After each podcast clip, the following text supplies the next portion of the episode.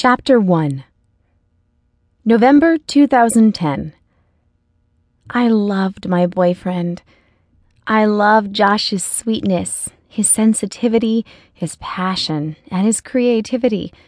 I loved how respectfully he treated me both as his girlfriend and his skating partner. And I loved how his clear blue eyes could melt me all over with just one look. But his family, they made me want to run screaming into the hills. Or the Cascade Mountains, as was appropriate at the moment. We were in Portland, Oregon for Skate America, our first competition of the season, and I had mere minutes to prepare for the arrival of Josh's mom and sister from Los Angeles. To thicken my skin for the criticisms and cold stares I knew would come. Courtney, can I get a smile? I snapped back to reality and realized the photographer was talking to me. I loosened my tense face into a semblance of a smile as the event volunteer snapped the photo for my credential badge. I moved to the adjacent booth to wait for my badge while Josh stepped in front of the camera. We'd been dating a year, and I still found myself completely mesmerized by him. His dark hair and blue eyes were a killer combination, but it was his shy smile that stood out the most. It always added an extra beat to my heart.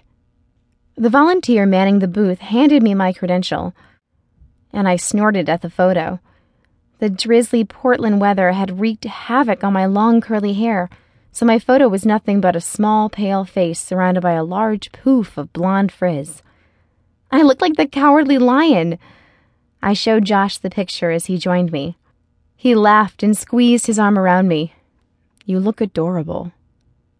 I think you're a little biased. He accepted his badge and placed it next to mine. Our first credentials as a team. We'll have to frame these. A different kind of tension crept into my shoulders, the nervous kind. Josh and I had been scheduled to compete in Japan in October, but Josh's injured knee had forced our withdrawal. We'd both endured injuries over the summer that had stolen training time and prevented us from doing any early season competitions. Josh and I had competed the past 10 years with different partners and had just teamed up eight months ago after our partners retired.